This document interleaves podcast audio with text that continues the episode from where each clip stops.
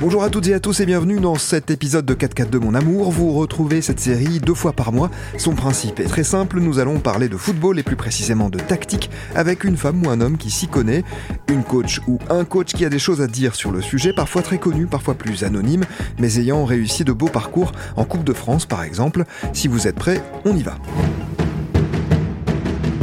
Nous recevons aujourd'hui un entraîneur qui fut un gardien de but avant de prendre en main les destinées du TFC, de Saint-Étienne, de Bordeaux, de Nantes ou de l'Olympique de Marseille. Un coach à la casquette qui, avec les Girondins, a décroché le titre de champion de France en 1999, mais aussi une Coupe de la Ligue. Elie Bop est avec nous et je vais commencer par vous poser notre traditionnelle question. Pour vous, que veut dire le mot tactique? Pour moi, le mot tactique, il signifie de répondre à des questions comme qu'est-ce qu'on fait quand on a le ballon, qu'est-ce qu'on fait quand on n'a pas le ballon, qu'est-ce qu'on fait dans les deux phases de transition et comment on prend en compte les notions d'espace et de temps. Alors, j'évoquais le titre de 1999. Vous alignez alors un 4-4-2 avec des numéros 10 dans les couloirs droit et gauche. Offensif, Mikou et Benarbia. Vous répétiez souvent à l'époque que ce dispositif obligeait les latéraux. Cette saison-là, c'était surtout Grenet à droite et Torres Mestré ou Ferrier à gauche. Obliger donc ces latéraux à développer un sens tactique tout particulier. Est-ce que vous pouvez développer cette idée?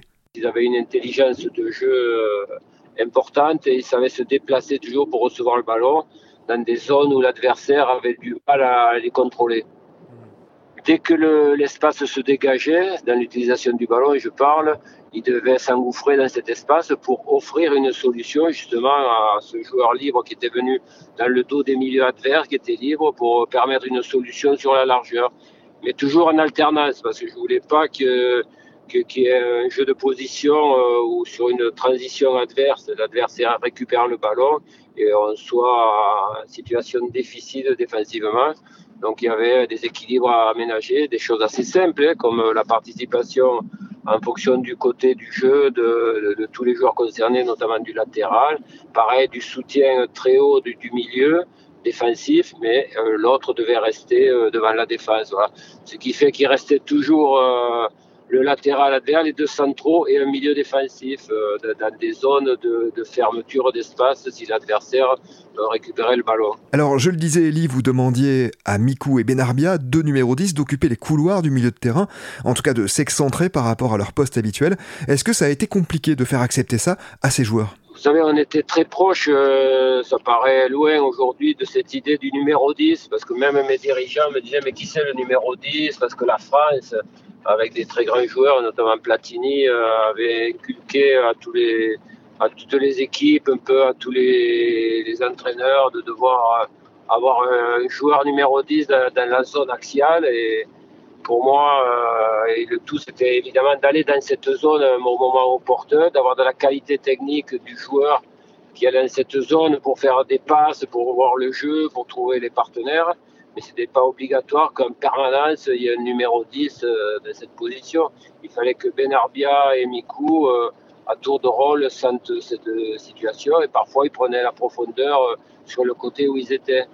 Le plus dur pour eux, c'était à la perte de balle. C'est-à-dire qu'à la perte de balle, là, je vous ai dit, qu'est-ce qu'on fait dans les transitions Transition, c'est-à-dire on perd le ballon, de transition défensive. Qu'est-ce qu'ils faisaient Là, il fallait qu'ils occupent vraiment des espaces précis pour empêcher la progression adverse et surtout pour fermer le jeu à l'intérieur. Parce que l'adversaire, il vous fait mal dans le jeu quand il arrive à faire des passes verticales à l'intérieur du jeu. Avec des joueurs offensifs de cette nature, est-ce que ça contraignait les milieux défensifs, le plus souvent Diabaté et Pavon, à redoubler d'efforts à la récupération notamment? Il ne faut pas voir le, ça comme sur des rails, quoi, comme quelque chose de figé. Vous savez, c'est mobile, ça bouge et tout. Pavon, il ne faut pas oublier, c'est un ancien numéro 10 aussi. Hein. C'est un joueur très offensif qui aimait bien... Euh, il avait le profil de, comme on dit aujourd'hui, de box to box, donc euh, ça bougeait beaucoup, ça montait. C'est pour ça que l'équilibre, il venait beaucoup de Diabaté, qui était effectivement une forme de sentinelle qui restait souvent, des deux centraux et du troisième, euh, du troisième défenseur, oui, le latéral du, côté jeu opposé, qui eux devaient être très rigoureux. Donc à partir du moment où vous aviez ces, quatre joueurs euh, qui glissaient, qui coulissaient, qui qui cadrait l'adversaire. Après, il fallait que les autres se, se replacent et qu'ils fassent l'effort, ce qu'ils faisaient. Dans tous les cas, dans le football, il faut faire des efforts, il hein, faut courir. Euh, quelle que soit la zone que vous devez occuper, euh, à un moment donné, il faut courir pour récupérer le ballon, il faut courir pour offrir des solutions. Elie, d'un point de vue tactique, quel a été le meilleur joueur que vous ayez entraîné? Tactique, ça veut dire le sens du jeu. Il y a eu des gardiens euh, très forts qui, voient le jeu, qui relancent, comme Steph Mandanda que j'ai vu aussi à Marseille, comme Fabien Barthez. Voilà, on peut parler même d'un gardien, il n'y a pas que la stratégie défensive. La, la preuve, euh, Steph Mandanda, par exemple, euh, il a fait une passe décisive la saison dernière. Euh, Fabien Barthez était capable aussi de, voir le jeu et de faire une passe décisive. C'est dire le sens du jeu et sur les coups de pirate ou autre. Un gardien, par exemple, il ne peut pas défendre le but tout seul. Donc il faut qu'il soit de la stratégie avec ses partenaires et c'est souvent lui qui, positionne ses partenaires. Après, des joueurs euh, tactiquement forts, c'est tous les, tous les joueurs d'un certain niveau. Euh, j'ai eu des champions du monde, des champions d'Europe, des, garçons qui ont fait la Coupe d'Europe. Tous les joueurs euh, qui ont un très haut niveau, hein, même euh, ceux qui ont un très bon niveau en Ligue 1, ont un sens tactique. Il hein, ne faut pas, faut pas rêver. Ils, sentent l'espace et le temps. Espace-temps, c'est la notion qu'il faut connaître quand on parle de tactique, la notion d'espace-temps. Et ça, c'est le cerveau qui la, qui la commande.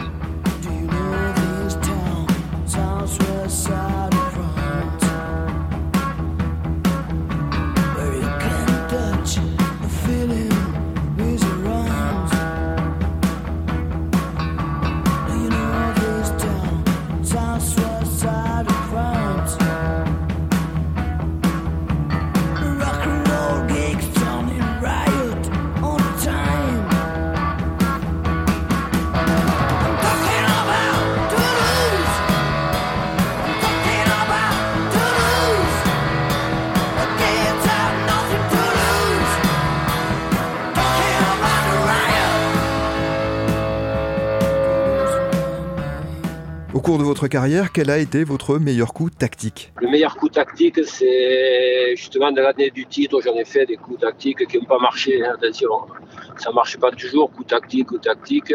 Mais justement, euh, ben, contre Marseille, dans le match euh, face à face, on était les deux premiers à, Bordeaux. Euh, j'ai déplacé des joueurs. par exemple, Mikou, je ne l'ai pas mis dans la zone où l'équipe de Roland Courbis s'attendait à la voir. Et pareil, Wiltor, qui était le deuxième attaquant avec l'Asland, je l'avais mis dans un couloir, etc. Voilà, on avait, on avait changé. Ça n'empêche qu'à un moment donné, euh, les joueurs euh, se déplacent euh, par rapport au ballon et par rapport aux espaces qui se libèrent pour toujours chercher à être libre. C'est là qu'il y a cette notion d'intelligence tactique qui appartient aux grands joueurs.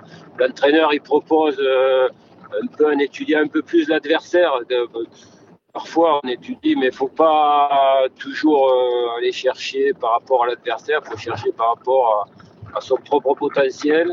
Tactiquement, c'est ça la vérité. Chercher par rapport au potentiel de son équipe et poser des problèmes à l'adversaire. Pour revenir hein, encore sur ce titre de 99, on se souvient du scénario incroyable du dernier match au Parc des Princes. Il vous faut gagner à Paris pour être champion, sinon c'est Marseille qui le devient.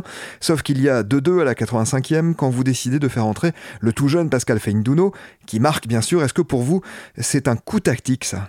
Non, ça c'est du management, hein. c'est pas un coup tactique. Les coups tactiques, il y en a eu dans la saison, comme ce que vous évoquez, puisqu'on était en confrontation directe avec Marseille, on a fait un match nul au Vélodrome, on les a battus qu'à travailler chez nous, on a battu d'autres équipes avec des coups collectifs, des coups collectifs tactiques.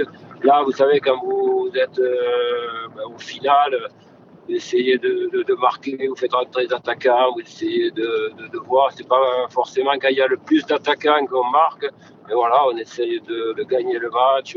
C'est plus euh, un coaching d'opportunité euh, par rapport à la situation et au moment.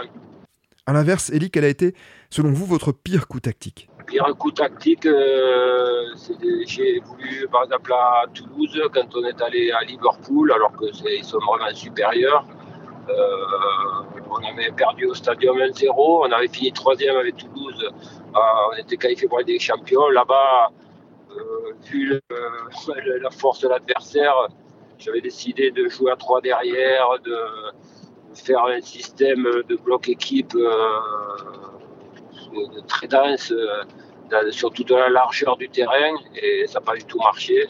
Ça a même euh, désorienté un peu nos joueurs, même si on avait travaillé. Voilà, ils n'étaient pas prêts à ça, on n'était pas prêts à ça. On aurait perdu quand même, mais on a eu un score assez, assez lourd.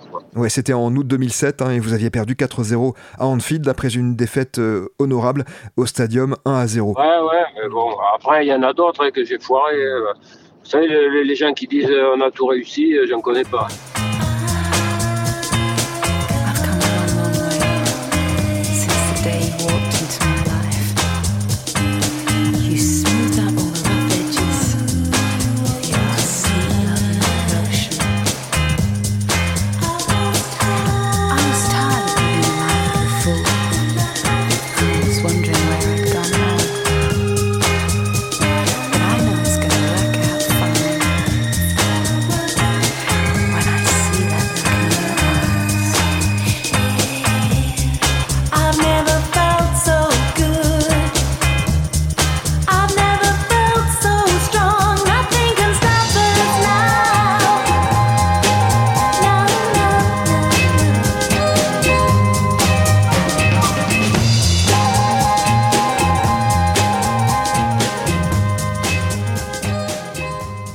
Et puis on l'a bien observé au fil de votre carrière, c'est le 4-4-2 qui est votre dispositif tactique euh, préféré. Pour quelle raison? Qu'est-ce que ça apporte? Le 4-4-2 pour moi c'est assez équilibré, c'est assez facile à comment dire à, comprendre pour tout un groupe, même euh, ceux qui sont sur le banc ou autres. Ensuite c'est très intéressant de le travailler par rapport euh, à la hauteur des lignes et par rapport aussi à la possibilité que se donne qu'on se donne à la fois d'avoir du, jeu à l'intérieur et sur la largeur. Voilà, il y a, quand on a le ballon, euh, si on découpait le terrain en plusieurs espaces et sur la largeur et sur la profondeur, se dessinaient des carrés euh, virtuels avec euh, quatre gros couloirs verticaux, quatre couloirs horizontaux, c'est-à-dire sur la largeur. Mais vous pourriez, avec le 4-4-2, mettre des, joueurs dans chaque carré, c'est imagé. Hein et ça donnerait des possibilités de passe euh, au porteur du ballon en permanence. C'est pour ça que c'est bien. Et ensuite, à la perte de balle ou quand on défend, ben, c'est les coulissages, les fermetures d'espace, que ce soit sur la hauteur ou sur la largeur, elles sont faciles à exécuter. Est-ce que le 4-4-2, c'était aussi votre dispositif préféré en tant que gardien? À l'époque, euh, c'est vieux, mais on parlait un peu moins de, tout ça. Il y avait des vertus individuelles, mais pour moi, la ligne de quatre euh, défenseurs, euh, ça a toujours été ma préférence. Hein. même aujourd'hui, euh, quand je vois toutes les équipes qui jouent à trois défenseurs centraux, tout ça, je me dis, ça va être compliqué pour certains joueurs parce qu'il faut avoir des joueurs vraiment comme les pistons spécifiques, comme les défenseurs centraux, le reste du milieu, voilà. On le voit même à Paris, euh, PSG a débuté comme ça aujourd'hui, hein, je parle le jour même, et là il est revenu à 4 derrière. Euh, on le voit avec l'équipe de France où il a essayé ça des Deschamps et pour la Coupe du Monde il repasse à 4. Voilà, déjà rien que les 4 c'est une chose. Après devant vous mettez 4 milieux, 3 milieux, 3 attaquants. 4-3-3, 4-2-3-1, 4-4-2, tout ça, c'est un peu les mêmes familles. Quoi. C'est, juste des, déplacements euh, dans les espaces et dans le temps coordonné. Entre le début de votre carrière et aujourd'hui, est-ce que vous avez vu évoluer tactiquement les joueurs que vous avez entraînés? Oui, euh, évolution tactique, c'est-à-dire euh, que dans les centres de formation, voir les joueurs qui sont recrutés, les, observateurs, les recruteurs, ben, ils font attention à prendre des joueurs qui, qui réfléchissent collectivement, qui regardent euh, euh, ce qu'ils font euh, par rapport à ces questions que je vous ai dit tout à l'heure. Qu'est-ce qu'ils font quand on a le ballon? Qu'est-ce qu'ils font quand on n'a pas le ballon? Qu'est-ce qu'ils font dans les deux phases de transition? Et là, on essaie de, voir des joueurs, quelles réponses ils donnent. Est-ce qu'ils vont être coordonnés avec les joueurs qui, sont déjà dans l'équipe? Du, coup, ça donne une progression collective intéressante et une manière aussi de, de voir le jeu ensemble, de répondre ensemble à des situations. C'est ça le, foot collectif, c'est euh, amener des réponses ensemble.